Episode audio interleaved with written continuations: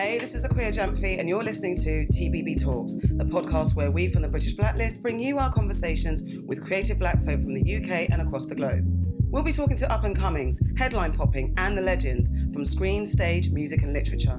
Basically, if they're creative, we'll be talking to them. And we hope to shed some insight into their lives, the work that they choose, who their inspirations are, how they stay motivated, and more importantly, how they keep sane being black in the arts and entertainment world.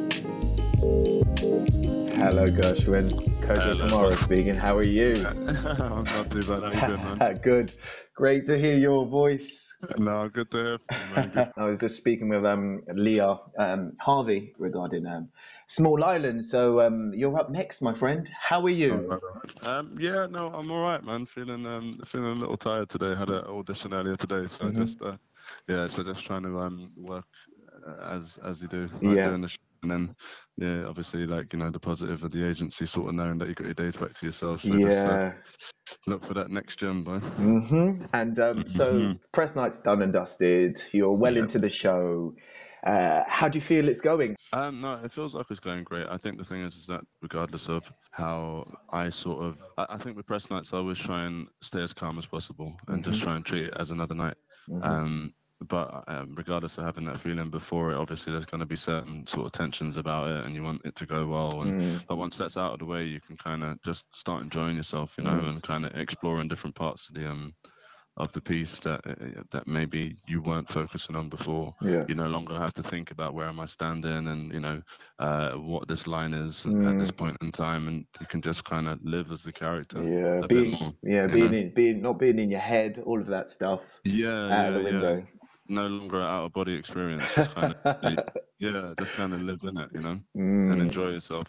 Um, and it's and it's lovely to see like you see everyone playing a bit more on stage and you know getting more confident to try certain things and know that the other person that you're on stage with or the other people you're on stage with will, will pick it up as Mm. quickly as you sort of give it out to them. Dude, what is your like um pre-ritual um performance? Do you have one? I think mine is uh, just a lot of stretching out and Mm. loosening up the body.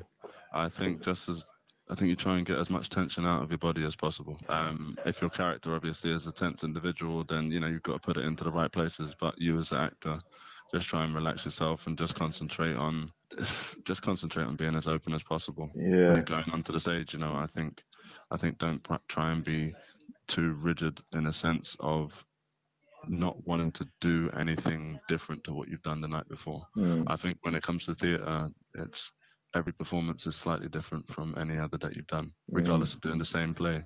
Mm. So you've got to be open to that. Small Islands, well up and kicking. Tell me Uh-huh. about Gilbert. You play Gilbert. Um, Yeah. is he, and um, what's Small Island about to you? For me, Gilbert's a representation of, well, I mean, so many of like my kind of um, family that came over from the West Indies. Mm. um, be it after the Second World War or you know some came up before, um, and just in terms of seeing the reasons as to why people made the choice to come from what was home to them. You know what was uh, you know they're leaving their families, they're leaving the places that they grew up, and to journey across this big wide ocean.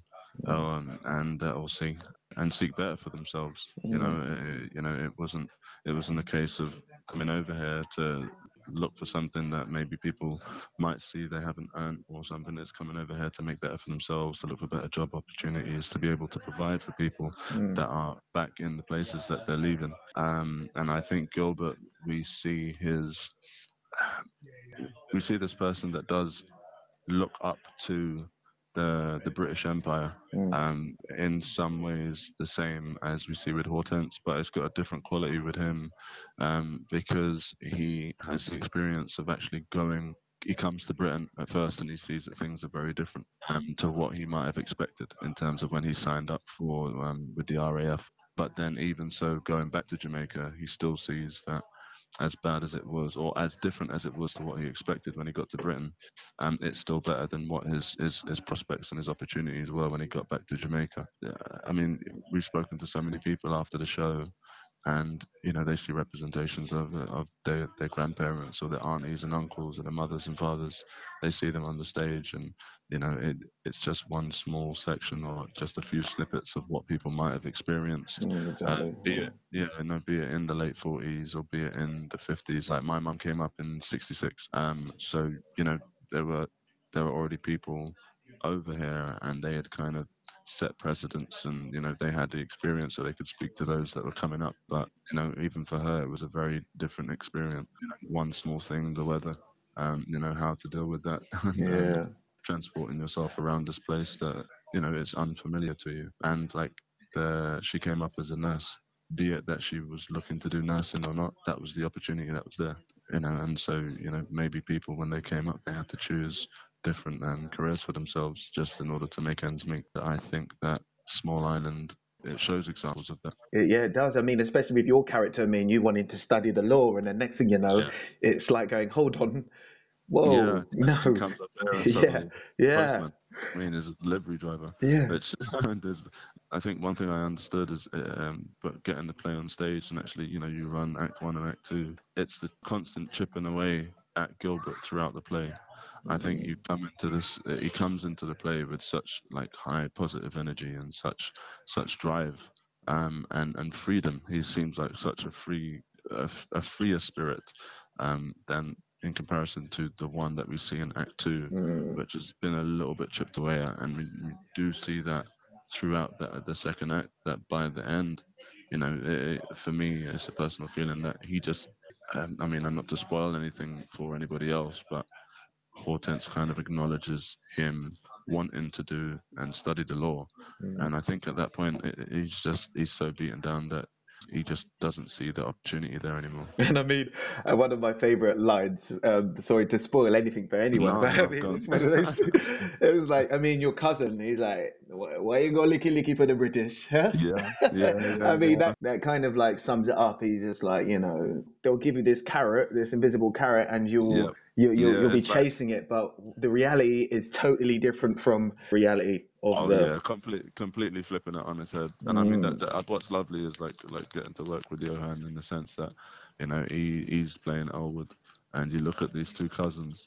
Um, I mean, you look at the book, and they they they were raised in the same house until a certain age, but then you get to see, or you see the um the product of these two having separate lives once they actually come out of the same house Mm. and Elwood becomes this, you know, uh, he's about his country's independence. He's about, but, you know, he's a much more free spirit than than um, than Gilbert is because Gilbert's kind of locked himself into thinking that the way to go about things is to listen to what the British and you know th- those are the ones that you know they're well educated and they, Mm. you know they're coming over here and you know they're teaching us what to do and these are the people that we should look up to and these Mm. are so of course I mean it is uh, uh, he says it twice and you know, Yeah, it's, it's so bloody annoying to hear.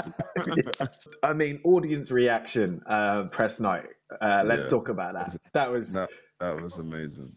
I think this is the thing is that what's lovely with this play is that you know you do get your typical NT audience, but you know we get we we get um we also get an, an influx of of audience members that might not typically think that the national is a place to come to watch something Exactly. that represents them. 100%. Yeah, and I think it's so important, you know, obviously us as cast members bringing our people in, but you know, organisations such as yourself, like putting out that awareness that we're having this plan, and you know, just uh, among those who, who follow the British Blacklist, you know, being able to uh, tell their people and bring Mm. people in, and yeah, no audience reaction on the night. I mean, it was amazing, but Um, it was it was beautiful. Like, don't get me wrong, like there were certain moments you can never expect a laugh or you can never expect an interjection. It's, um, it, it, it just meant that people were with us. in, in the audience before the show started, as I sat down, I spanned around. I was just like, "Wow, this is going. I know this is going to be epic. I know it was going to be epic anyway, but I've never seen a, a more diverse audience ever in the theatre. Just going back to what you said about the the National Theatre, I kind of invi- I, I had an invisible hat that I tipped because I was like, we're make, we're making strides, and it's one of those things where you know, we talk about uh, diversity and representation on the stage, but that Mhm. should also also be reflected by its audience. One hundred percent. I don't know if things to change there with all players. Is it the advertising or is it the the the type of players that are put on? I, I believe it's a mixture of both. Mm. You know, you've got to give, you've got to put the plays on, but then once they're on, you've got to give them the push as well, and push yeah. it into people's face so they know that it's coming up. So yeah, it's nice to be part of possibly some kind of change. Also, I mean, uh, I was pleased that it, a lot of it wasn't filtered, like the language, so you could really see what it was like for Gilbert and Hortense, mm. how they lived. I think this is a conversation that we had with um, with Hazel, who was the accent coach. Okay. And I think I think for me it was a case of um, what's the best way to say it, rather than bringing characters to the audience, we bring the audience to the characters in okay. a sense of by not watering them down. And yes, okay, it might take you a few minutes maybe to attune into the language or to the act. Once you're with us, then you know you're getting a fuller view of what these real people are, rather than it being some kind of I don't know, be it stereotype or um, some kind of easy version. So you know, people who don't recognize these characters in their own lives might be easier for them to understand. And you start doing that, and then you just lose the essence of, of the people that you're trying to represent. So it's pointless. Um, so yeah, it was important in terms of uh, keeping things as as raw as possible. Mm. And um, so Gilbert, would you say um, Gilbert's the most challenging part you've played today? Would I say Gilbert's the most challenging part? I think I think it's it's definitely one of the most challenging parts I've mm. played, only because I I recognize a lot of elements of family members. Um, so, for example, there's a couple of things that I do on stage, um, just through I mean for the process of building a character. But I do one thing that, oh sorry, a couple of things that my dad used to do. Okay. And I think the first couple of times I did it on stage, I really threw myself because you're making it authentic. This is a person that grew up in the West Indies, my dad, um, albeit a different island, but you know, you just put those little bits of realism in there, well, realistic to myself, and then you know, it, it becomes scary in a sense. And that's through own personal things, but definitely challenging uh, in terms of accent. Um, so I would really had to work hard with Hazel to try and flatten out the Trinidadian accent. Okay. Um, you know, I, I, mean, yes, okay, it's a it's a story for all people, but you know, essentially, this is the character. This yeah. Very, yeah. So I'd say those were two of the bigger challenges playing this playing this character. I, I thought it was fantastic. I think you did a sterling job. I think yourself, Leah, the whole cast. I think it was um it was just a beautiful piece and very moving. A lot of tears in the audience, which is um yeah, which yeah. you know is only testament to the, the story that you told. So um big thank you and no, um thank you, man. I think I, I was speaking to someone earlier today, and um it's a play that there's so many different elements to it that you don't know what's going to trigger an audience member. Mm. And I think it's lovely that it, it seems like different people take so many different things from it, and I think that's uh, it's a it's a credit to the work. On that note, what can we expect from the show? Why should people come and see it? Wow, what can we expect from the show? I think you should expect you should expect to be fully thrown into some of the the heartbreaking and sometimes disgusting environments that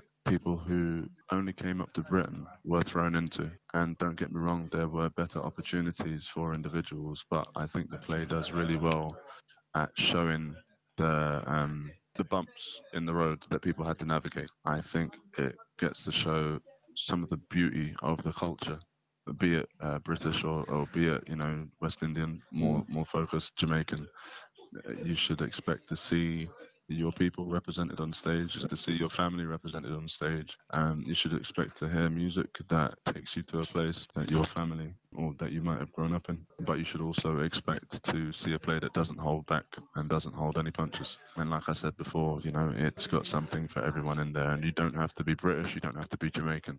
I think that, that all people can take something away from this play. Um, what was the second part of the question? Why should people so, come to see it? Why should you come to see it? I think you should come to see it because, I mean, as with all pieces, a lot of hard work has gone into it. Um, and I think it's a good testament to Andrea Levy's novel, whether it be you being a fan of the novel initially um, or, or just being, uh, you know, uh, wanting to see a great story told on stage. Thank you, Gershwin, and thank you, Andrea Levy. Your your work lives on. So, um, bro, listen, um, I, I wish you an awesome show today, and um, good No, luck with the rest of the with the run. Thank you for calling through. Good to hear your voice, man. Yes, brother. Right, stay blessed, yeah. All right. God bless. Bye bye.